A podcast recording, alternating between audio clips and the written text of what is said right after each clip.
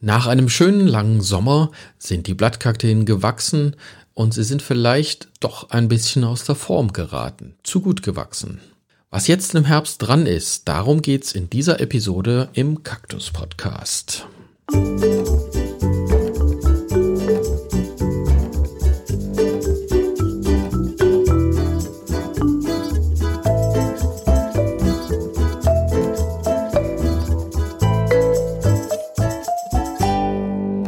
Ich bin Ulrich Hage, ich bin Kaktusgärtner und ich war in den allerletzten Buga-Tagen in Erfurt hier im Egerpark mit einer ganzen Epi-Sammlung und einem Mikrofon. Das ist heute eigentlich eine Mobilepisode, das heißt, ich habe die also einfach dort vor Ort aufgenommen und die sollte eigentlich ursprünglich so geschnitten, nee, ungeschnitten bleiben, aber falls du tatsächlich auch jetzt gleich mit deinen Pflanzen loslegen willst und äh, die nochmal vorm Winter schön machen willst, dann habe ich jetzt vorher einfach nochmal ein paar wichtige Punkte zur Vorbereitung davor geschoben, ein paar hilfreiche Informationen, die vielleicht auch nicht alle Hörer sofort auf dem Schirm haben. Und einige Fragen, die sind einfach dort vor Ort aufgeploppt und deswegen will ich die beantworten. Die erste Frage, ähm, Blattkakteen, Epiphyllum, Epicactus, was ist denn das eigentlich? Oder umgekehrt, wie heißen denn die Pflanzen, die Sie da haben? Also, Blattkakteen, damit sind nicht die Opuntien gemeint oder die Schlumbergera, naja, wohl, Schlumbergerer, das ist ein klares Jein, also eher mit viel E, weil das ist ein bisschen kompliziert. Also, Blattkakteen, ich setze nochmal neu an, das ist für mich ein nicht wissenschaftlicher Sammelbegriff für alle epiphytisch, also auf Bäumen wachsenden Kakteen. Der bekannteste Vertreter ist wahrscheinlich die Königin der Nacht, Selenicerius grandiflorus, was auch dazu gehört, ist die Pitahaya oder Drachenfrucht. Äh, viele wissen da gar nicht, dass das ein Kaktus ist.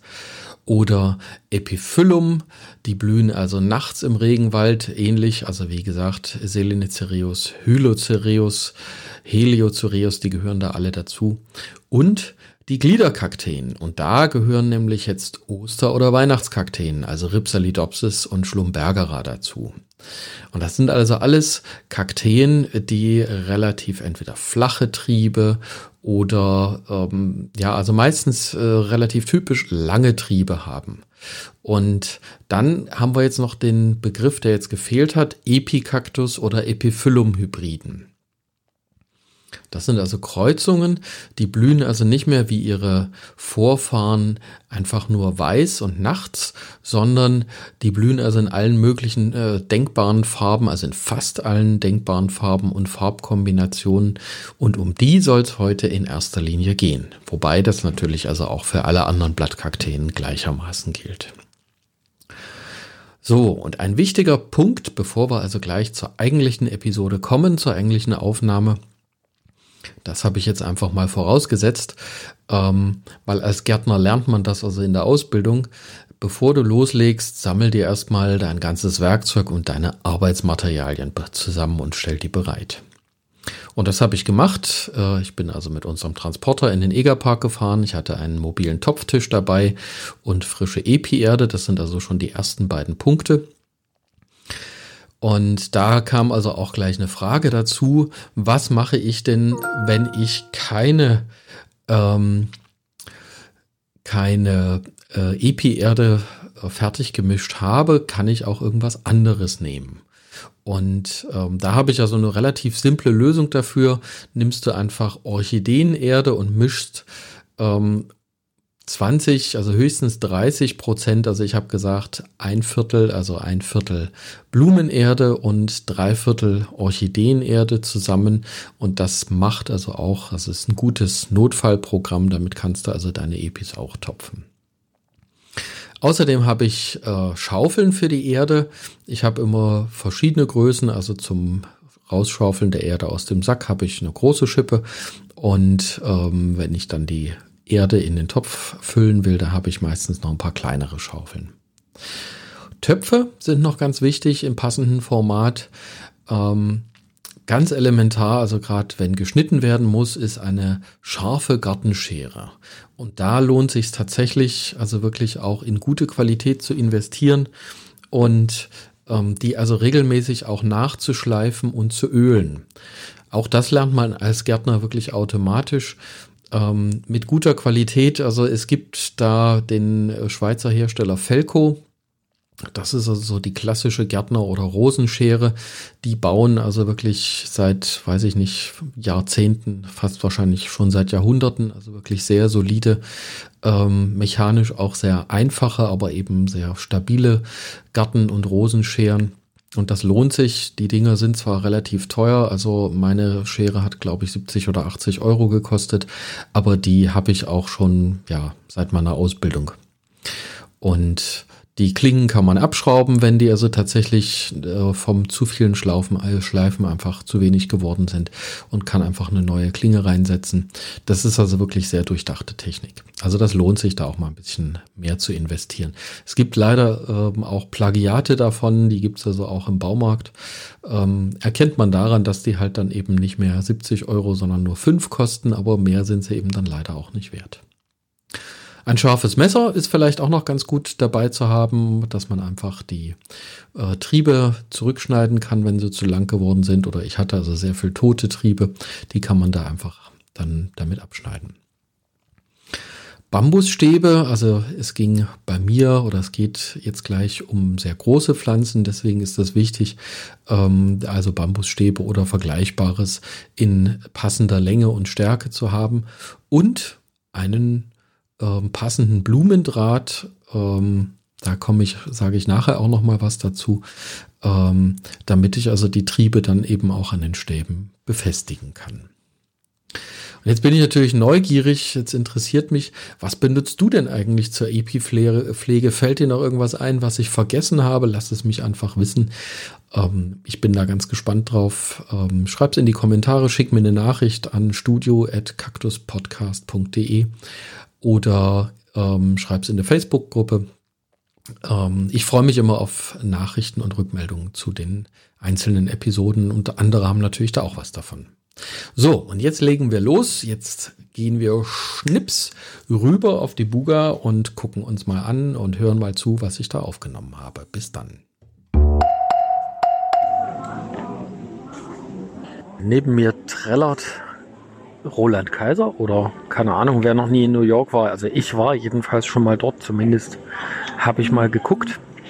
Und ich mache heute mal was Außerplanmäßiges. Und zwar nehme ich jetzt einfach mal hier ganz wild, ähm, mehr oder minder live und unvorbereitet, einen Episode für den Kaktus Podcast auf und sage deswegen erstmal herzlich willkommen beim Kaktus Podcast Episode, ich glaube 32, aber das werden wir dann alles sehen. Es ist alles ein wenig hemdsärmlich. Ich bin auf der Buga im Egerpark. Ich stehe vor dem Glashaus, also zwischen Glashaus und dem Danakil, Kakteen, Wüstenhaus etc. Und habe eine riesengroße Sammlung Blattkakteen bei mir. Und genau um die soll es heute gehen. Heute rede ich über Blattkakteen, wie Pflege, ähm, was man da kurz vorm Winter machen kann. Und äh, sammle einfach mal so zusammen, worauf man achten muss. Und ähm, ich werde ganz speziell auch nochmal auf das Thema Stäben oder Aufbinden gucken. Weil das für mich immer so ein Knackpunkt ist. Und jetzt geht's los damit. Es gibt heute keine Jingles, kein gar nichts. Das mache ich alles sozusagen zu Fuß. Ähm, also ich treller jetzt auch nicht, keine Sorge, dafür habe ich ja hier einen schönen Schlagersänger im Hintergrund. Was ihr im Hintergrund hört, ist außerdem ähm, das ganze Publikum, was hier unterwegs ist. Also was heißt Publikum? Also das sind einfach die Leute, die sich die Bundesgartenschau angucken. Und davon gibt's eine ganz schöne Menge. Also Buga ist voll. Hier sind also wirklich äh, haufenweise Leute unterwegs. Und ähm, ich habe mich jetzt hier gerade mal auf einen schönen Stuhl gesetzt ähm, und, und genieße mal so den Ausblick und gehe dann gleich wieder zurück an meinen Topftisch. Aber jetzt erzähle ich euch erstmal, was muss man eigentlich machen. Also die Vorgeschichte ist, die Bundesgartenschau hat einen, eine Sammlung äh, Blattkakteen geschenkt bekommen und hat aber auch gleich gesagt, hm, wissen wir nicht, was wir damit machen sollen. Ähm, aber wir haben ja Kakteenhage hier in Erfurt und da können die sich, sollen die sich mal drum kümmern. Und ähm, da ist also relativ lange erstmal gar nichts passiert. Die haben ähm, einfach hinter den Hallen äh, im Wald gestanden. Und das hat den Pflanzen tatsächlich ähm, sehr gut getan. Ähm, die haben zwar Wollläuse gehabt, also zumindest hatten sie die zu Anfang, aber dadurch, dass die draußen waren, sind also die ganzen ähm, Vögel, also alles, was da so rumfliegt, haben also sich dieser Läuse angenommen und haben die also da runtergepickt. Das fand ich also wirklich bemerkenswert. Also ich habe die ein paar Mal besucht dort im Wald. Und also während die zu Anfang also doch im, im späten Frühjahr ganz schön befallen waren, war das also dann später also gar nicht so schlecht. Die sehen also jetzt ganz gut aus. Man sieht zwar immer noch die Reste des Befalls, aber es sind zumindest keine aktiven Wollläuse mehr dran unterwegs. Das ist tatsächlich, ähm, fand ich bemerkenswert. So, und wir haben halt gesagt, damit, äh, damit jetzt was passiert, ähm, kommen wir einfach äh, als Gärtner von Kakteenhage auf die Buga. Also damit natürlich auch Buga-mäßig da ein bisschen was passiert, äh, bringen unseren Topftisch und unsere Erde und ähm, alles, was man braucht, Werkzeug mit und sind einen Tag lang auf der Buga. Das haben wir in der vergangenen Woche schon mal gemacht. Deswegen habe ich jetzt auch so ein kleines bisschen Erfahrung gesammelt, ähm, worauf man Acht geben muss. Das ist sehr praktisch. Und äh, wir haben also jetzt die Pflanzen, also ich bin heute alleine, also insofern ist wir gar nicht richtig. Ich habe heute früh die Pflanzen da, die letzten aus dem aus dem Dschungel sozusagen geholt und habe die erstmal so durchgeguckt. Also sind natürlich immer so ein paar äh, kleine Problemfälle. Das heißt, also es sind Pflanzen, die, äh, wo die Töpfe kaputt gegangen sind oder Klar sind da Schnecken dran und manche sind einfach vergammelt oder verfault oder abgebrochen. Und also das ist vom Prinzip so das Erste, was ich mache. Ich gehe da durch und äh, checke einfach mal, nehme die Pflanze, äh, guck mal, wie sieht das aus. Ähm, ist irgendwas äh, nicht mehr so toll, muss irgendwas abgeschnitten werden oder entfernt werden. Und ja, und sind irgendwelche Schädlinge dran, bis jetzt habe ich also einfach nur so ein paar Schnirkelschnecken gefunden. Die habe ich dann runtergeklaubt. Und ähm, was ich sehr spannend fand, waren also äh, kleine grüne, also fast Rosenkäfer ähnlich sahen die aus. Und das war also, äh, wusste ich jetzt, äh, kann ich jetzt natürlich nicht einordnen, ist nicht so ganz mein Fachgebiet. Aber also die habe ich da gefunden, Marienkäfer, die natürlich darauf hinweisen, dass da trotzdem noch irgendwas Essbares dran ist für die äh, Käfer. Und ähm, also die dürfen natürlich dann auch dranbleiben. So. Ähm, und damit, damit war ich vom Prinzip dann fertig und äh, habe die hm, ja, wenn irgendwie faulige Stellen waren oder äh, fleckige Triebe, ähm, die habe ich auch abgeschnitten und die kommen dann natürlich in den Kompost, also die hebe ich nicht auf.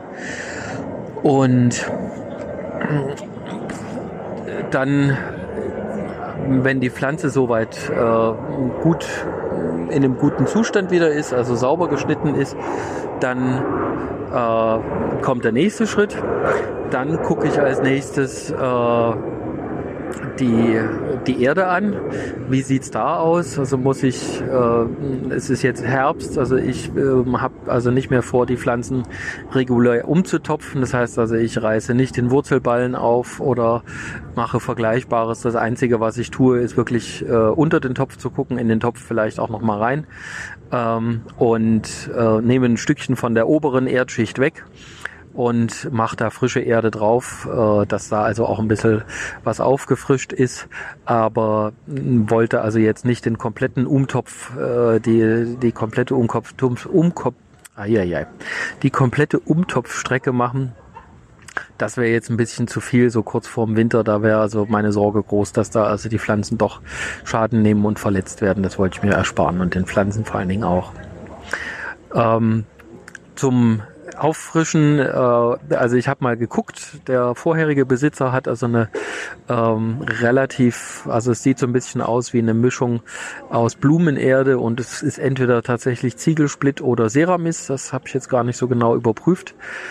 Ähm, also es sind überall diese rötlichen Körnchen drinne. Ähm, und Ähm, die habe ich also oberflächlich rausgenommen, habe geguckt, sind irgendwie Vernässungen oder irgendwelche anderen Schwierigkeiten da drinne. Und wenn das nicht ist, habe ich also wirklich nur die obersten Zentimeter äh, aufgelockert, äh, die alte Erde rausgenommen und, und frische drauf gemacht. Ähm, wenn die umgetopft werden müssen, dann sind sie halt nächstes Jahr nochmal dran. Das ist aber nicht so kritisch. Also die Erde sah insgesamt verhältnismäßig gut und vertrauenserweckend aus. Also insofern habe ich da auch keine Sorge. Die obere Schicht habe ich weggenommen. Das war mir immer noch wichtig, äh, damit ich keine Probleme kriege mit dem Unkraut, was da drauf war, weil das ist natürlich, wenn das hier draußen steht, also da ist alles Mögliche von Vogelmiere. Äh, ich habe sogar einen Löwenzahn drinne gefunden und alle möglichen anderen Sachen, Springkraut etc. Also alles, was halt draußen sich äh, schnell und gerne und leicht vermehrt, ähm, war darauf natürlich auch zu finden. Und das kann ich natürlich, wenn ich die oberen, obersten drei, zwei, drei Zentimeter wegnehme, habe ich also auch die äh, Wurzeln entfernt und auch das Saatgut, was da ist. Also insofern ist das alles frisch, sieht gut aus. Und ähm, das, also die frische Erde habe ich nochmal angedrückt, den Topf nochmal kräftig aufgestaucht und dann war es das im Grunde eigentlich auch. Ich merke gerade, dass das wahrscheinlich auch ein Thema ist, ähm, was man ganz gut nochmal im Video machen kann. Also vielleicht nehme ich mir auch nochmal Zeit. Also äh, das, wenn das kommt, findest du das auf jeden Fall in den Show Notes. Ähm, falls ich dann noch dazu komme, ein Video davon zu machen, kann ich mir auf jeden Fall auch ganz gut vorstellen. Also dann kannst du das nochmal auch im Bild nachverfolgen. Und jetzt äh, das für mich eigentlich äh, sehr ungeliebte Thema Stäben beziehungsweise Aufbinden. Hintergrund ist, die Pflanzensammlung ist komplett auf äh, Bambus, äh, ich nenne es jetzt mal Bambusreitern, also es sind so Bögen mit, mit äh, Querstreben ähm, fixiert.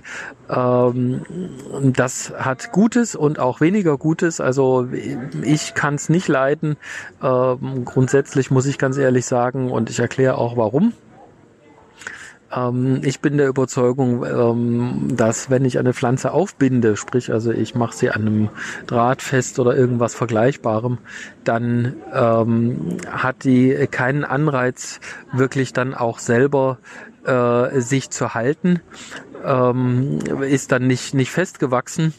Und äh, also die, die lagert dann also auch kein, kein Holz in den Zellen ein, was also die, die, ähm, die Triebe sozusagen stabilisiert. Und dann habe ich halt den, den negativen Effekt, dass die Pflanze davon abhängig ist, dass ich sie festbinden muss. Also das heißt, wir versuchen das, soweit es möglich ist, bei unseren Pflanzen zu vermeiden. Nun sind das aber jetzt tatsächlich sehr, sehr große Pflanzen. Also die sind zum Teil ähm, 1,20, 1,50 hoch.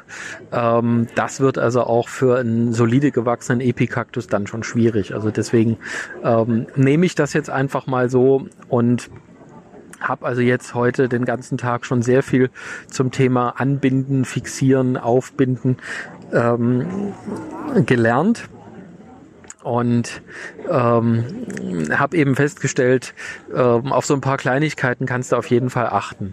Also das eine ist, äh, was halt wichtig ist, äh, die Wahl des, des Materials sozusagen, also diese äh, Bambushalterungen, ähm, die sind natürlich nach ein paar Jahren weggefault. Also das ist tatsächlich ein sehr solides Material, aber auch Bambus ist irgendwann mal weg.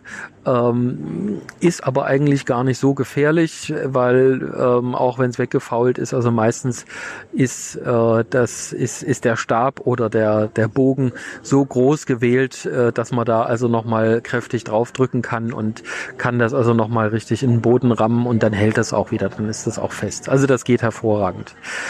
Und wichtig ist natürlich, man muss vorher gucken, wenn ich jetzt also da das nochmal äh, fünf oder acht Zentimeter in den Boden stecken will, ähm, da muss ich dann tatsächlich vorsichtig sein. Ähm, wenn ich dann beim, beim Reindrücken ähm, die Pflanze gefährde, dann habe ich natürlich das Kind mit dem Bade ausgeschüttet. Also es kann passieren, wenn ich die richtig reindrücke, dass äh, die dran fixierte Pflanze dann plötzlich abbricht. Das sollte man natürlich tunlichst vermeiden. Und ähm, ein weiterer Aspekt, äh, ist äh, das Material, mit dem ich das fixiere. Und da bin ich also tatsächlich sehr angetan. Ähm, der Vorbesitzer hat also einen äh, grünen Pflanzendraht und zwar das ist also nicht ähm, dieses billige Material, wo also ein, ein dünner Kupferdraht drinne ist und dann also ja manchmal habe ich das Gefühl, ist da nur eine Papierhülse drumrum. Ähm, das ist also oder breit, breit geknietschtes Gummi oder sowas ähm, oder, oder Plastik, sondern das ist tatsächlich mit einer weichen äh, Gummiumhüllung versehen und das funktioniert tatsächlich sehr, sehr gut. Das heißt also, der Draht ist sehr flexibel und auch die also die Pflanze wird von dem Gummi eben gut geschützt und das Gummi, das ist auch so rau, dass das also auch am Bambus sich festhält. Also das ist in vielerlei Hinsicht tatsächlich wirklich gut durchdacht und ein gutes Material. Also da muss ich ganz ehrlich sagen, muss ich also auch so ein Stück weit von meinem Vorurteil abrücken und sagen, nee, also wenn man das ordentlich macht und das Material vernünftig ist, dann macht das tatsächlich auch wirklich Sinn.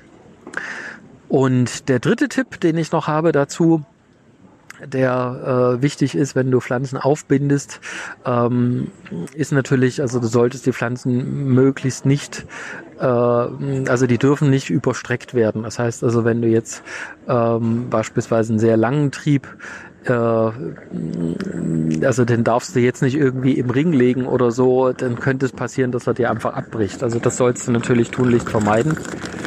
Hier rollt ein Koffer vorbei. Ähm, und ähm, sondern musste man gucken, dass also die Pflanze eben nicht zu sehr unter Druck gerät, dass die also äh, Gefahr läuft zu brechen. Das ist also nicht so gut. Und was ich gelernt habe, auch ähm, versuche, die Pflanzen immer so zu stellen bzw. zu legen, dass die möglichst viel Luft auch dazwischen haben.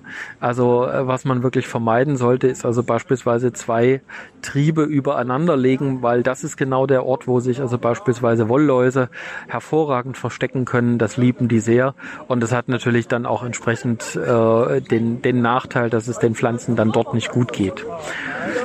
Jo, und ähm, was mir jetzt noch so ins Auge fällt, also zum Thema Material, also ich schwärme ja von dem äh, gummierten Draht, was man äh, vermeiden sollte. Also das sehe ich hier auch. Ähm, also zumindest die Pflanze würde ich also nicht mit Kabelbinder festziehen. Das eine ist Kabelbinder zieht sich, also ähm, ist nicht flexibel und, und ähm, du läufst also Gefahr, dass du also mit dem Kabelbinder äh, einen einschneidenden Eindruck im wahrsten Sinn des Wortes an der Pflanze hinterlässt und das solltest du vermeiden, weil da also natürlich dann äh, du da auch das Risiko eingehst, dass die Pflanze einfach Schaden nimmt dabei. So, und ähm, abschließend, das ist natürlich dann immer so die Gretchenfrage, reflexartig. Viele Leute, die im Garten arbeiten, haben immer das Gefühl, wenn ich fertig bin mit einer Pflanze auffrischen, dann muss ich natürlich gleich zur Gießkanne greifen und gießen. Nein, tu das bitte nicht. Ähm, also zumindest nicht, wenn es jetzt gerade ähm, auf den Winter zugeht und auch sonst solltest du es möglichst vermeiden, weil ähm, die Pflanzen können jetzt mit dem Wasser nichts mehr anfangen. Also ich lasse die Pflanzen jetzt trocken stehen, die schieben von alleine wieder Wurzeln und das gilt tatsächlich auch im Sommer. Ähm, auch da müssen erstmal Wurzeln sich wieder entwickeln und äh, da muss die Pflanze ein bisschen Zeit haben. Also nie, nachdem du einen Kaktus umtopfst, und das gilt auch für Blattkakteen, ähm, sofort mit Topfen loslegen. Das sollst du also möglichst vermeiden. Jo, das soll es schon gewesen sein. Ähm, ich sage danke fürs Zuhören. Schöne Grüße vom, aus dem Egerpark und ich mache mich jetzt wieder an meinen sonnigen Arbeitsplatz und werde weiter äh, Epikakteen hübsch machen. Und alles Gute, bis dann. Ciao.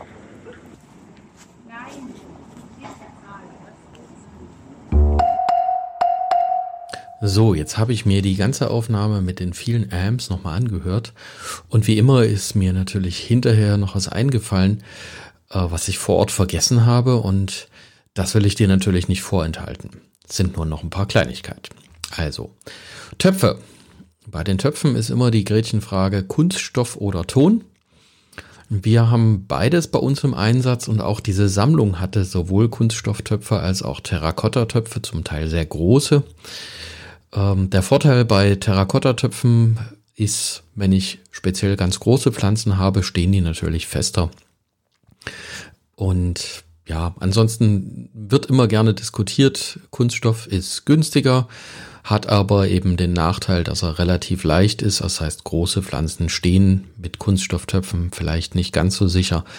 Ähm, Tontöpfe, Terrakotta-Töpfe sind teuer, sind aber eben auch in vielen Fällen schöner. Und wenn ich wirklich eine große Pflanze habe, da lohnt sich das vielleicht auch, einfach mal einen coolen Topf zu kaufen.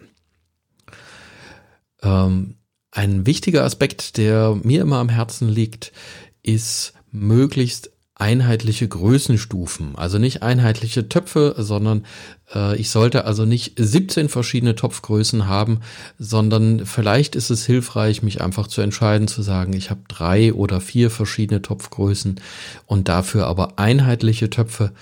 Ähm, das hat also einfach den, den Charme, das macht die Pflege einfacher, denn hm, der Topf, also eine Topfgröße behält immer gleich viel Wasser drinne. Das ist der eine Part. Das heißt also, dass ich meine Pflanzen einfach ein bisschen sortiere und sage, okay, ich habe ähm, große, mittelgroße und kleine Pflanzen und dementsprechend gibt's also auch große, mittelgroße und kleine Töpfe.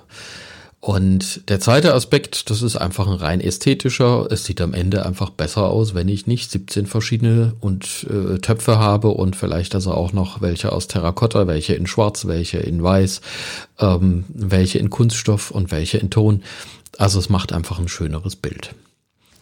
Ein wichtiger Punkt ist dann noch, äh, wenn ich jetzt meine Pflanzen durchgecheckt habe und die also wieder alle ganz schön aussehen, reicht es also nicht, die jetzt äh, sozusagen ins Winterquartier zu stellen und zu sagen, okay, wir gucken dann im Frühling wieder vorbei, sondern ganz wichtig, also spätestens nach sieben bis zehn Tagen einfach die Pflanzen wirklich nochmal nachkontrollieren denn äh, ich habe das selber erlebt. Ich habe tatsächlich eine ganze Menge Schnecken abgesammelt und kaum war ich in der Gärtnerei und habe die Pflanzen aus dem Auto geholt, kam also schon wieder aus irgendwelchen Ecken diese kleinen Biester angekrochen. Und da kann man sich also nie sicher sein. Und es kann natürlich auch sein, dass noch irgendwelche anderen Schädlinge ankommen. Das war also ganz kurz die Ergänzung dazu. Und ich hoffe, du hattest wieder viel Spaß. Das ist es jetzt tatsächlich gewesen. Wenn du Fragen hast zum Thema Blattkakteenpflege und auch wie es im Winter weitergehen soll, schick uns einfach einen Kommentar studio at kaktuspodcast.de. Schreib mir äh, eine E-Mail oder schick einen Kommentar. Geh in die Facebook-Gruppe Kaktus Podcast. Überall hast du Möglichkeiten, deine Fragen loszuwerden oder auch deine eigenen Erfahrungen da mal zu erzählen. Also erzähl mir gerne, was du machst. Ich kümmere mich jetzt um die Shownotes und wünsche dir alles Gute. Das war's. Ich bin Ulrich Hage, sitze in der Kakteengärtnerei in Erfurt bei Kakteenhage und freue mich meines Lebens und hoffe, dass es dir auch gut geht. Bis dann, alles Gute. Ciao, ciao.